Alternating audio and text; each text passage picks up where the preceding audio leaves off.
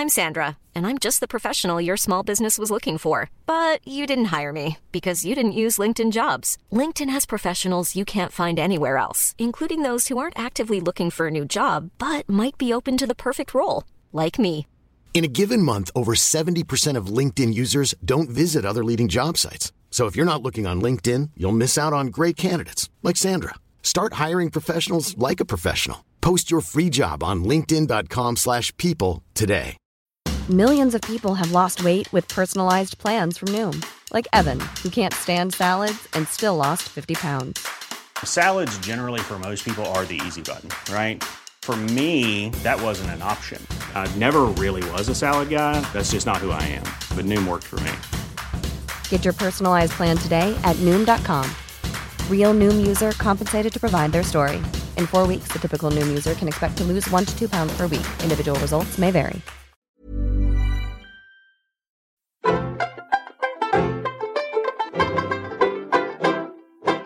Hi, I'm Caroline, And I'm Anna. and this is Seriously, the pop culture podcast from the New Statesman.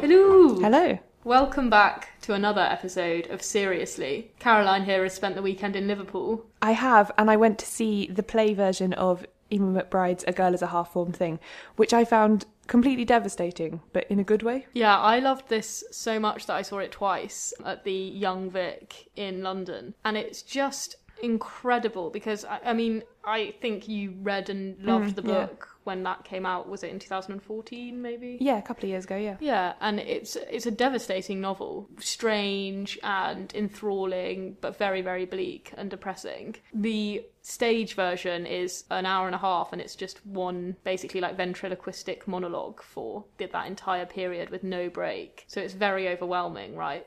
Yeah, it really is, and it also really takes advantage of the experimental stuff that she did with the language in the mm-hmm. novel. It actually really reminded me of a trio of Samuel Beckett plays I saw a couple of years ago. There's one in the trio called Not I, which is a four minute breakneck monologue just where you can only see the performer's mouth. She kind of sits on a with this black screen in front of her and just her mouth poking through, and she has this like amazing bright lipstick on, and she just talks in this incredibly rhythmical, completely distressing way, and you're not even sure what she's saying. So that's that's kind of more extreme than Yeah, Girl yeah. Half One thing, because obviously you do know what's happening. I left both times sobbing and having to like go to Tesco's and like pick up bits and bobs for my dinner, just letting the tears fully stream down my face. I think it's touring around the UK doing like weeks in different places. So if you can catch it, definitely do. And even if you can't, highly recommend the novel. you must read the novel. Moving on. Anyway, some emails from our delightful listeners.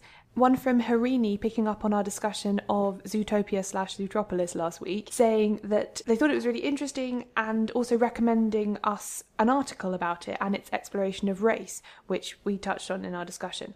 I've had a look at this and it's a really good piece. It's from the NPR website and it sort of posits this idea that the exploration of race kind of puts the animals in the sort of uncanny valley zone, that they're a bit too close to people and that makes it harder to appreciate as an animation which is interesting. So we'll tweet that. We're at seriously pod on twitter. So thank you very much for that. We also had an email from Krista, who's from Canada, and she said she wanted to share a couple of links that made her think of us in the podcast, which is very sweet. Oh, i like that people think of us I know.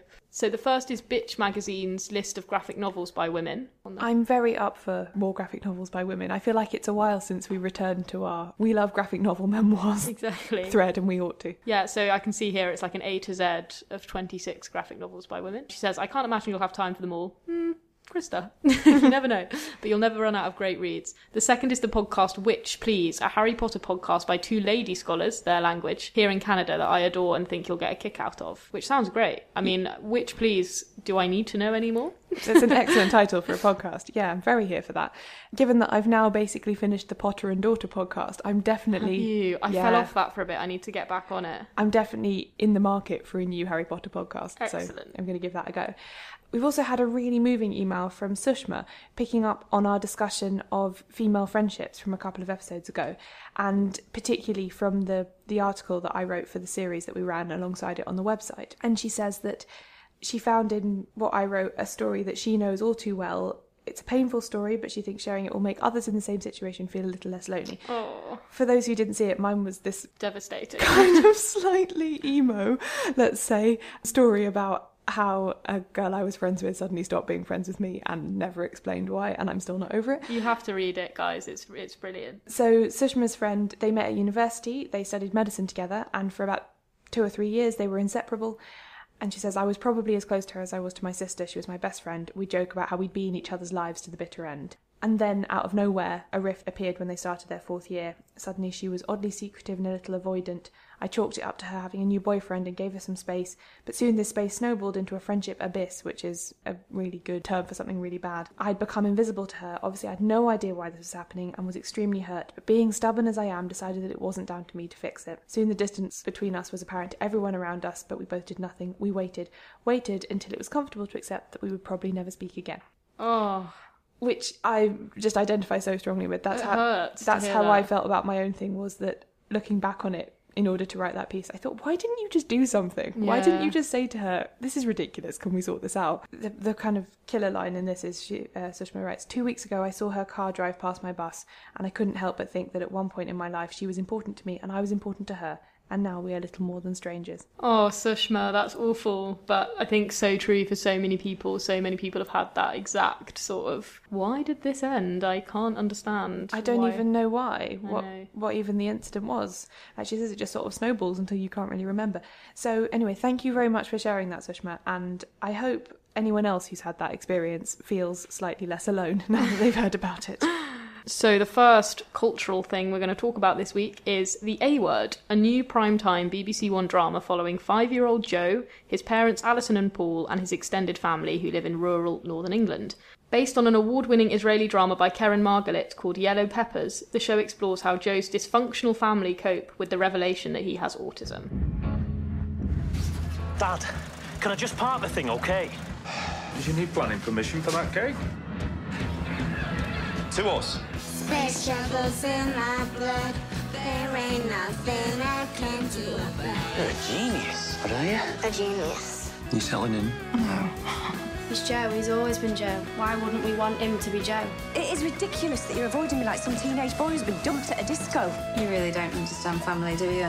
Not yours, I don't. He talks, he laughs, he looks you in the eye, he smiles. How's he autistic? I don't understand. We should actually mention this week we're we're doing all things that have been recommended to us by listeners. Oh, yeah, that's true. Almost entirely incidentally, because we get so many brilliant recommendations from you guys that we add them to like a big list that we have, and these floated to the top of it this Yeah, week. so this one, the A word, came from Lucy. So thank you very much, Lucy. So yeah, I do think that's a, a fair description of the show. It is very focused on this one family. I would specifically say this is a, a program about family dynamics more than it's a program about a child with autism. Yeah. The discussion is often about Joe's autism, but it's not seen through his perspective. Although the autism is the centre of the conversation, it's often not about the autism. It's about the fact that there are rifts between certain members in the family and they're using these conversations about Joe's autism to sort of either have a go at each other or try and extend an olive branch or etc. etc. Yes, exactly. So, for instance, and spoilers from here on if you're still watching the first couple of episodes,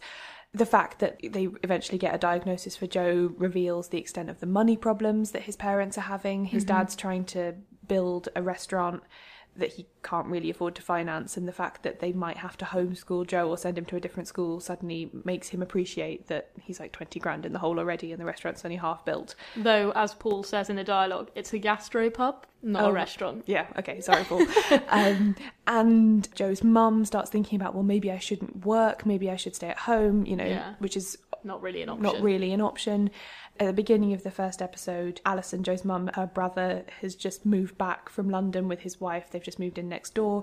They're having relationship problems because his wife cheated on him with someone else, and they're also called upon to help and support the family mm-hmm. because of Joe. They fight about the fact that their marriage is struggling through the medium of like, do you not want to help Joe or what? You know, so he becomes this kind of proxy for everybody's problems. Yeah, definitely. A lot of the humour in the show, because I think it does try quite hard to be funny as mm. well, this programme, is derived from all of those tensions and difficulties and like the conversations where someone will say, "Look, I'll try and be sensitive," but no, no, no, no, no, and then someone else will be like, "That's your attempt at trying to be sensitive," you know. Christopher Eccleston as the kind of granddad Maurice figure. or Morris. Morris, Morris. is is the funniest in it, I think. There's a lot of sort of like inappropriate comments about like women or Oh, yeah, totally. There's a bit where he like uses I, I can't even say it but like he uses some really bad language to describe disabled people and he's like oh you know this autism thing is really hard for me I'm still saying you know X and X and you're like whoa those words Yeah. haven't been on TV for a while but yeah I don't know the humour for this in me sometimes falls a bit flat Yeah, it does. Like what I think was supposed to be a very funny set piece when so uh, Joe's older sister Becca takes advantage of the house being empty at one point to like have her boyfriend over because they're thinking about maybe having sex for the first time, Mhm. and then her uncle Eddie comes home unexpectedly, like just as they're about to get into it, and then her boyfriend like condom falls out of his pocket, and he like does this weird walk where he's like got his foot on the condom, he's like sliding it. I could tell I was supposed to find this really, Mm. really funny. Actually, I was just finding it a bit sad. I don't know it just doesn't quite click for me Mm. in that regard No, I agree. I think because I mostly commend the people who've made this for having made a drama about a really big issue without it seeming like an issue space Mhm. drama. But I think when it's at its worst, it does feel a bit like that. It feels a bit like an exploration of a quote issue with some jokes around it. But what struck me more than anything is that I feel like, and this is purely anecdotal, and it, I'm sure we'll get lots of emails from listeners correcting me and giving us some great suggestions, but I feel like so much of drama specifically not documentary but like drama programming surrounding disability is always really about the family members of people with disabilities Yeah. and never actually about the people with disabilities especially things like autism and also so often programs about disability are always about either a child or an adolescent with a disability you don't really see that many programs about what it's actually like to be a person with disabilities Mm. and sometimes I feel like the A word falls into that trap where it's like actually we're encouraged to consider autism as a problem that burdens the family rather than autism as a way of being a person, Yeah. if that makes sense. And maybe I'm being harsh and maybe I actually am just not watching the right programs. But when I think of things like that, I think of What's Eating Gilbert Grape, which is about really about Johnny Depp's character, the older brother. And there was a, a very similar BBC One drama on about seven years ago that I remember so vividly from being at school, starring Nicholas Hoult. And I actually can't remember the name of this programme. But um, it was about Nicholas Hoult's issues with his brother, and it culminated with Nicholas Hoult pushing his brother off a cliff because What? it was so burdensome to Nicholas Hoult. And it's just, you know, for me, I'm a bit like, there's another level here that we haven't hit on yet. And I think I'd probably love to see Yellow Peppers, the drama that this Yeah. is based on, and see whether that handles it any differently at all. What did you think about the use of music in it? Very good, actually. Yeah, I one of the real strengths of this program, and I think for me, one of the strengths of this program because music is the way in which we access Joe's psyche. Yeah, it's the only way you ever access what he might be feeling is through his choice of music. Yeah, and they use it as a way to get inside his head because he's so sort of often slightly socially excluded from, obviously be- because of his age as well as because of his autism, he's excluded from um, conversations that are going on around him, and he often has his headphones in, and then that he will start singing while his headphones are on, Mm. and it will be a song that has like lyrics that are poignant to the current situation, like it'll be "World, shut your mouth" or something like that, and he'll start just like singing that really loudly, and then we start to hear the music as well through his headphones, and I think that's a really good way of sort of getting into his mind. Also, Joe has really interesting taste in music. Yeah, it's a lot of like, I think it's meant to be. I think we're meant to gather that it's his dad's Yeah. Taste in music that he's and his dad has used this quite a lot to sort of bond with his son. So it's like the Eagles and the Ramones and the Arctic Monkeys and Buzzcocks and things. Hiring for your small business? If you're not looking for professionals on LinkedIn, you're looking in the wrong place. That's like looking for your car keys in a fish tank. LinkedIn helps you hire professionals you can't find anywhere else, even those who aren't actively searching for a new job but might be open to the perfect role. In a given month, over 70% of LinkedIn users don't even visit other leading job sites. So start looking in the right place. With LinkedIn, you can hire professionals like a professional. Post your free job on linkedin.com/people slash people today. Hey there, it's Michelle Norris. I'm host of a podcast called Your Mama's Kitchen. When I travel, I'm usually looking for a way to find a taste of home when I'm not at home. And one of the things I love to do when I am at home is entertain. And Airbnb allows me to do that. When I was in California recently, I rented a house that had a great kitchen. And when we were sitting around the table, we're all thinking, we're in someone else's house. Someone could be in all of our homes as well. If you have a home, but you're not always at home, you have an Airbnb. Your home might be worth more than you think. Find out how much at airbnb.com/slash host. Millions of people have lost weight with personalized plans from Noom, like Evan, who can't stand salads and still lost 50 pounds. Salads, generally, for most people, are the easy button, right? For me, that wasn't an option. I never really was a salad guy. That's just not who I am. But Noom worked for me. Get your personalized plan today at Noom.com. Real Noom user compensated to provide their story. In four weeks, the typical Noom user can expect to lose one to two pounds per week. Individual results may vary. Um,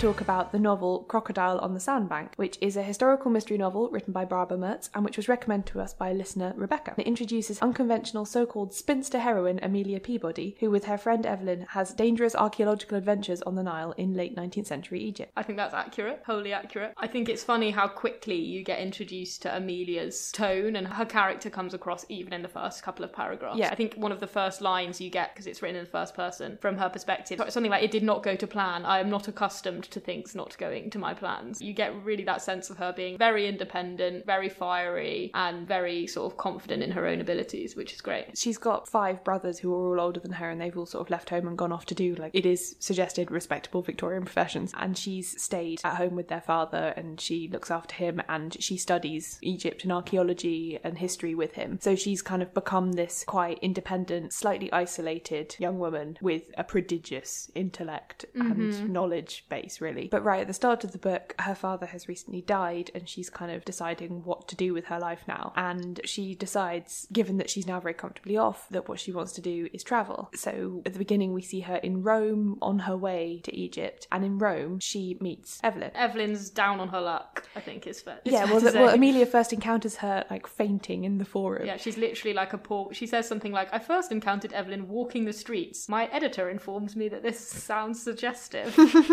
but I also cannot deny that she was literally walking the street when I found her. And she's pale and uh, weak, and she's sort of collapsed somewhere on the street in Rome. Their first encounter sets up the the character dynamic for the rest of the book, really, in that Evelyn, we are led to believe, at least outwardly, appears to be your more classic Victorian lady in that she's very feminine and she, you know, swoons and stuff. And Amelia is very much more like daring do, I'll rescue her, I'll sort Mhm. everything out, I'll make all the arrangements. I'll fix her serious Yeah. illness using nothing but a strip of my petticoat and Yeah. some spit from my own mouth. Yeah, exactly. So Amelia like takes her back to her hotel and like cleans her up and gives her a hot meal and finds out that the reason Evelyn is there is because she eloped with an inappropriate Italian and who is now having spent all her money disappeared. Using stereotypes of Italians that you would have thought were written in 1880. This book was written in 1975. It's just set in 1880. I know, actually, that's one of the things I really liked about it was the fact that it has all of the sort of spiky oddness of a book that would be written. Yeah, all the like questionable Yeah. politics of an actual 1880s book, apart from, you know, obviously it's quite a feminist depiction of Amelia herself. I was reading a bit online about that because there's 19 Amelia Peabody books. Like it's a whole Oh series. my it's very God. Popular. That one of the, the things about it that develops is that Barbara Mertz kind of parodies the sort of 19th century novels like the ones by Rider Haggard and people like that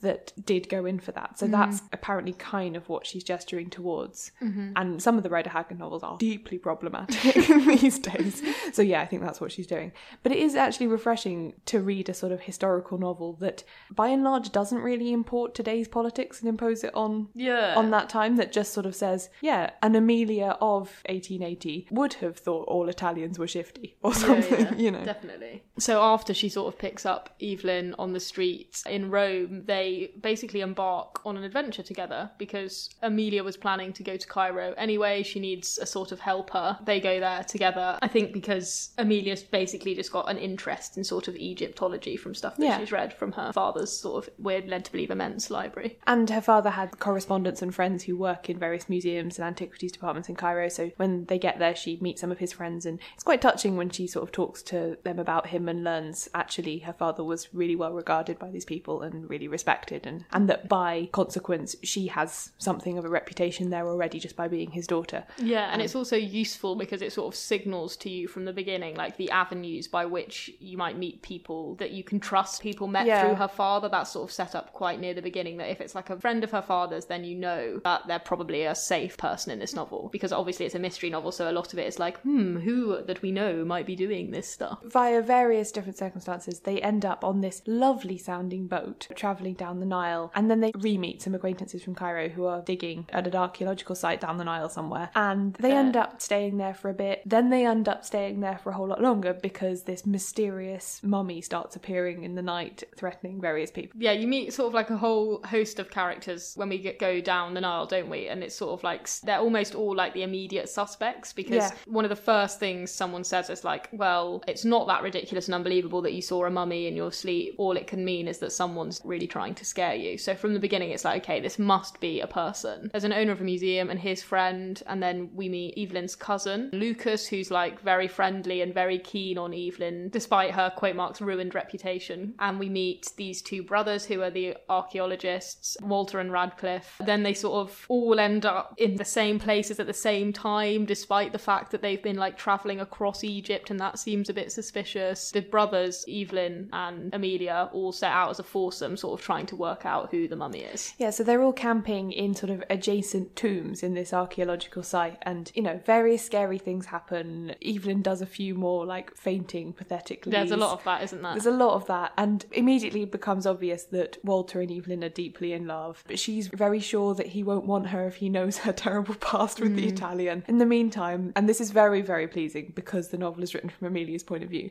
it is obvious right from the beginning that Walter's brother Radcliffe massively fancies her, and and she likes him and as she really likes him as well. I actually loved their meeting so much that I have a quote from it because it's very like Pride and Prejudice parody, like the ridiculous hatred on sight of meeting someone you actually just want to bang. and she says so they're in a museum and she's picked up some sort of artifact, and then he comes like storming in because he's like thinks that he's the only person who actually knows the real aesthetic and you know social value of these objects, and he's like, how dare you be moving them around? You're as bad as this crappy museum owner. And she's sort of like, hmm, I do agree with him that this museum owner is crap, but how dare he? and she says, Sir, I said, looking him up and down, I do not know you. And then he interjects, But I know you, madam. I have met your kind too often. The rampageous British female at her clumsiest and most arrogant. Yea, gods! The breed covers the earth like mosquitoes and is as maddening. The depths of the pyramids, the heights of the Himalayas. No spot on the earth is safe from you. That's his opening gambit. Yep. that quote, I think, reflects the heightened, silly, ridiculous tone of this novel Yeah. the entire way through. It's always like that. His character is hilarious and brilliant because he's like that all the time.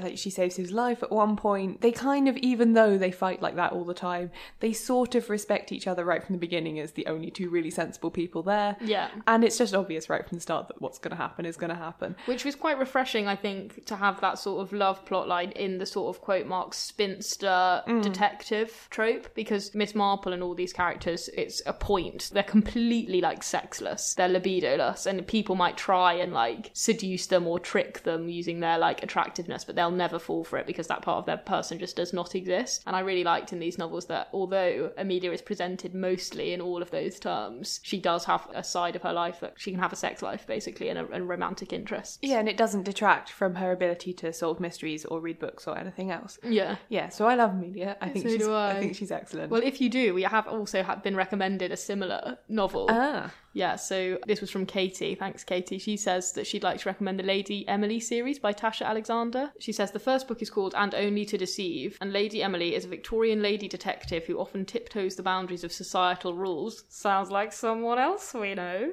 While solving murders. Also sounds like someone else we know.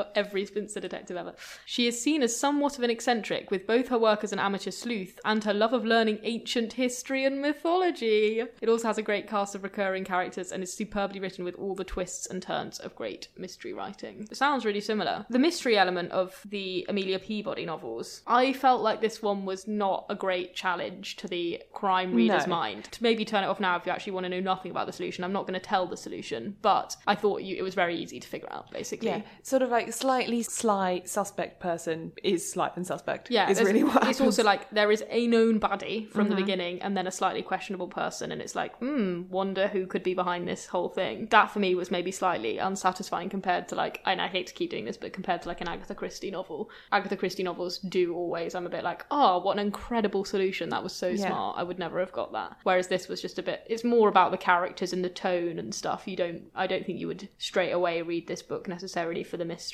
Yeah, I'm interested to know whether anyone who's read more of the series, I'm certainly gonna, when I get time, read some more of them. I think Mm. I think it'd be a great holiday read. I'm interested to know whether maybe after this first one, where she's set up the main characters and we sort of know roughly the kind of milieu that they exist in, whether actually she can be a bit more complicated with the plots yeah. in the future. This is the kind of thing, by the way, that I would love to see get like a crappy Thursday night ITV adaptation written by Julian Fellowes. Yeah, totally. I would love to see him like come with like the moustache twizzling Italian. Do you know what I mean? And so on. I think that is it's absolutely his level. As much as he thinks he's above it, this is his level. He should Yeah. definitely be. It, oh god, it'd be so perfect. And also Amelia's obsession with clothes and like how she hates wearing bustles and she just I yearns for trousers. Like Julian Fellowes could get two whole episodes out of that. This is like the Victorian and even more hammy Phryne Fisher. Mm, yeah. So it, I think Julian needs to get his hands on it ASAP.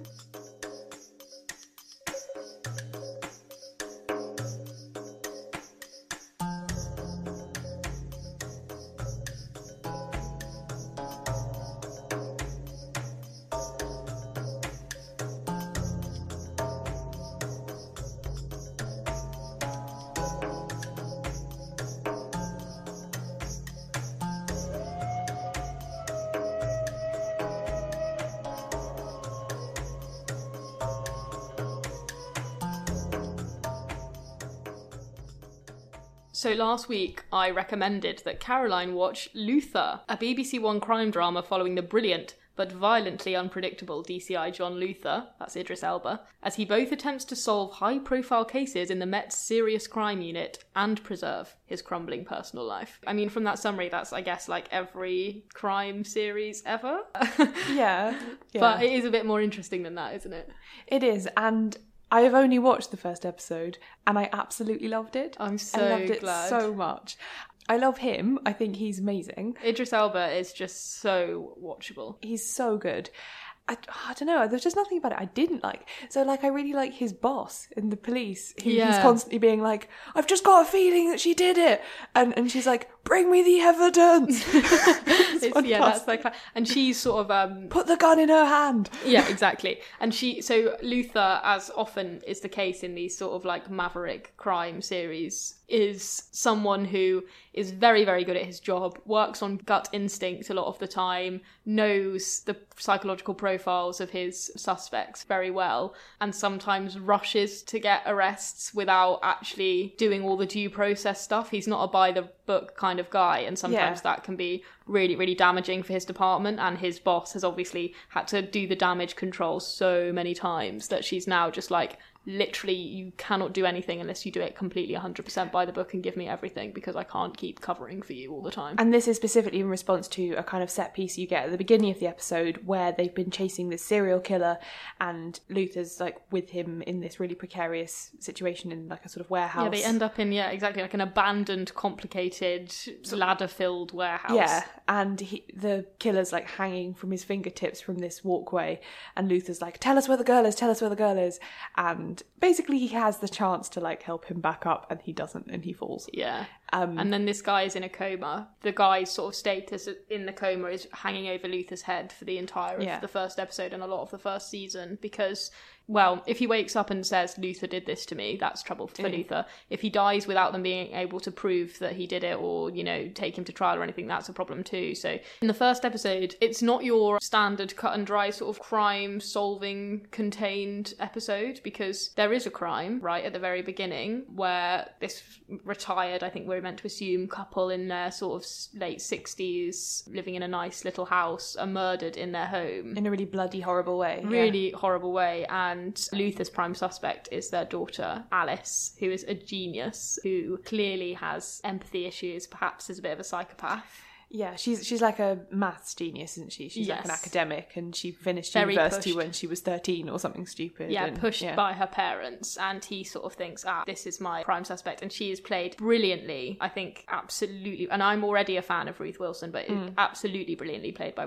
Ruth Wilson as a sort of smirking, extremely charismatic, but very dangerous person. Luther, I feel like in the first episode, quite quickly gives up on actually trying to arrest her. No, he's more interested in like trying to beat her. Yeah, he he sort of sees her as her, a you know. rival. Yeah. in some way because because she's so intelligent and she has covered the tracks of her crime so well. But Alice is immediately intrigued by Luther and immediately wants to know as much as she can about him and sort of I think maybe just respects him as a bit of an intellectual equal, even though he's you know not educated in the same way as she is, and immediately wants to sort of build up a rapport with him. Yeah. And so you get this really interesting episode that's actually a- about their relationship and how sort of inappropriate it becomes quite quickly. Not, you know, in a romantic context, but just in the fact that he's she's his suspect and he's really meant to be just like keeping an eye on her. And, instead, he's like breaking into her flat and stealing stuff, and then like playing mind games playing on mind her, games with her. Yeah. Yeah.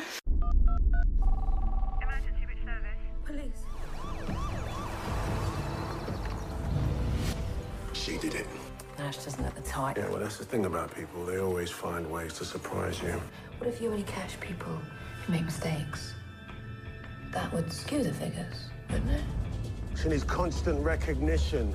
And she's eyeing her next victim, and she won't stop until someone stops her, until I stop her. All right, so build a case. there is no case. She didn't leave one. She didn't leave anything. I'm coming for you. What if I come for you first? that is set up as a relationship which continues throughout Luther as a program and is by far and away the most interesting thing Mm. about Luther, I think. Yeah, she's completely amazing. Also, I would like to mention the excellent use of sort of landscape and place in this program. Mm. Not least because it's all set round where we Where work, we work, yeah. all the time. So I'm constantly like, I walk on that pavement. I've been there. Blackfriars Bridge. But you know, so she's got this amazing flat in the Barbican, Yes. which somehow seems perfect for her. I don't know, Mhm. and it's very, very Londony. It is, and In it's a- specifically East London as Yeah. well. It's, often that's like central, you know, just east of central, but sometimes Yeah. that'll be like out in sort of Hackney and places as well. which is really good and they really make a, a feature of that they could have filmed it in a kind of slightly nondescript english looking town Mhm. but instead it's very specifically like london and in the 21st century Yeah, I think it's so gripping because it feels so real in that Mm. sense. Because I think Luther's a fairly melodramatic, shall we say? Yeah, so is. hammy, perhaps, you know, program at times. I think some of the dialogue. I don't know if you found this, but some of the dialogue I find a bit like excruciating. Yeah, it is a bit. There was lit there's literally a bit where someone says like, "You can't do that, Luther. It's wrong," and Luther says, "I know it is," and they're like, "Why are you doing it then?" He's like. Because it's also right. And you're like, oh, that is actual dialogue that just happened. I think the realism in the place really helps balance that out. And you Mm. get this, like, sort of quite weird program as a result. yeah you do where you feel like actually you know what it reminds me of the the other day i was in southwark cathedral and i was just like looking around with my friend and this teenager came up to me and started doing a bit of shakespeare and then what? Yeah i know it was completely baffling. And then a few other this isn't your real life, yeah and then a few other times as we were walking around it became clear that there was like a sort of immersive theatre thing happening in the cathedral that we'd Oh, walked into. that's so weird. and they were just going up to random strangers and like doing the prologue from romeo and juliet or doing like a famous speech from hamlet or whatever. And it was kind of weird. But i feel a bit like that about luther in the sense that you feel like you could bump into him anytime just walking on the pavement Yeah. and then he'd say something really hammy and unrealistic to you Exactly. that you could sort of brush by this story but you would never actually be part of it because it exists on a whole different plane I hope that you continue watching it because I'm really interested to hear you know, at the water Mm. cooler, how your feelings about it develop because it changes quite. It has lots of different incarnations as a show, and I think at the beginning it is trying harder to be like gritty and realistic and. Um, me and my boyfriend had a chat about this because at the beginning I really didn't like Alice as a character. I think because the show feels more realistic, her crime seems more horrific, and I Mm. think it's quite hard to get over the fact that she did what she did, and you almost are a bit like, why is he warming up to this insane person? Killing your parents is literally so so bad. Mm. It's really bad, by the way, really bad. but as it goes on and it sort of accepts and loves the silliness of itself a bit more, her character just becomes so excellent that, that you literally could never hold it against her. and I think so as the tone of the program changes, so does your feeling towards some of the characters. I love it, and I can't wait for you to keep watching it. So, for next week, I'm going to recommend you something very different to Luther, which is the mobile game Monument Valley. Mm. Which describes itself as, quote, an illusory adventure of impossible architecture and forgiveness. Oh, okay. Yeah. That sounds psychological. It is psychological. At its most simple level, though, it's just a really beautiful looking game on your phone where you're a little person and you have to make safe paths for them to walk through these amazing landscapes. But everything about like the music and the sort of visual style of it and stuff, you get really drawn into it. Oh my god, it sounds so fun. I'm excited. So yeah, I'm looking forward to hearing what you make of it. Okay, I'll give it a go.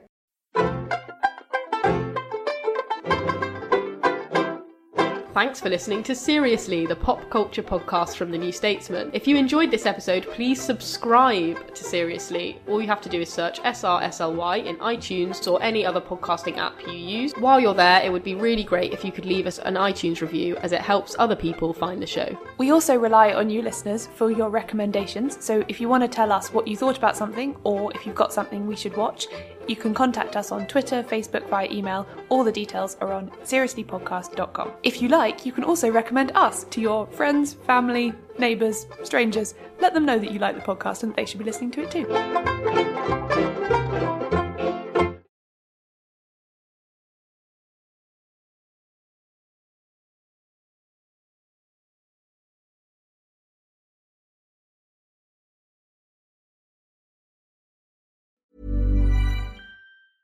Hey, it's Paige DeSorbo from Giggly Squad. High quality fashion without the price tag. Say hello to Quince. I'm snagging high-end essentials like cozy cashmere sweaters, sleek leather jackets, fine jewelry, and so much more. With Quince being 50 to 80% less than similar brands. And they partner with factories that prioritize safe, ethical, and responsible manufacturing. I love that. Luxury quality within reach. Go to quince.com slash style to get free shipping and 365 day returns on your next order. Quince.com slash style.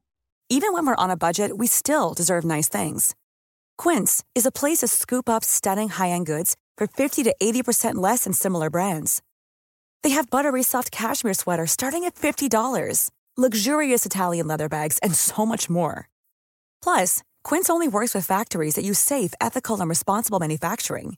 Get the high-end goods you'll love without the high price tag with Quince. Go to quince.com slash style for free shipping and 365-day returns.